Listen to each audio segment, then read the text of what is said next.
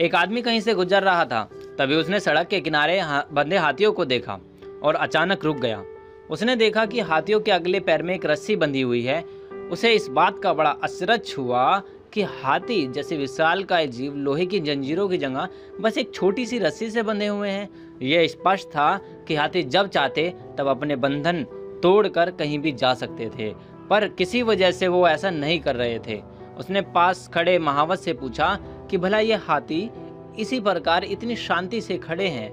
भागने का प्रयास क्यों नहीं कर रहे हैं? तभी महावत ने कहा, इन हाथियों को छोटे पर से ही इन रस्सियों से बांधा जाता है। उस समय इनके पास इतनी शक्ति नहीं होती कि इस बंधन को तोड़ सके। बार बार प्रयास करने पर भी रस्सी ना तोड़ पाने के कारण उन्हें धीरे धीरे यकीन होता है कि वह इन रस्सियों को तोड़ नहीं सकते।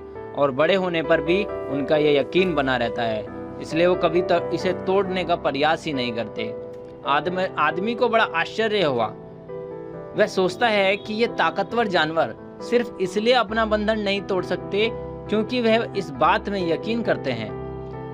इन हाथियों की तरह ही हम में से कितने लोग हैं, सिर्फ़ मिली असफलता के कारण ये मान बैठते हैं कि अब हमसे काम हो ही नहीं सकता। और अपनी ही बनाई हुई मानसिक जंजीरों में जकड़े जकड़े पूरा जीवन गुजार देते हैं। याद रखिए, असफलता जीवन का एक हिस्सा है और निरंतर प्रयास करने से ही सफलता मिलती है। यदि आप भी ऐसे किसी बंधन में बंधे हैं तो आपको अपने अपने सच को रोक कर उसे तोड़ना होगा और आप हाथी नहीं, इंसान हैं। तो तोड़ डालिए उस चीज़ को जो आपको आगे बढ़ने से रोक रही है।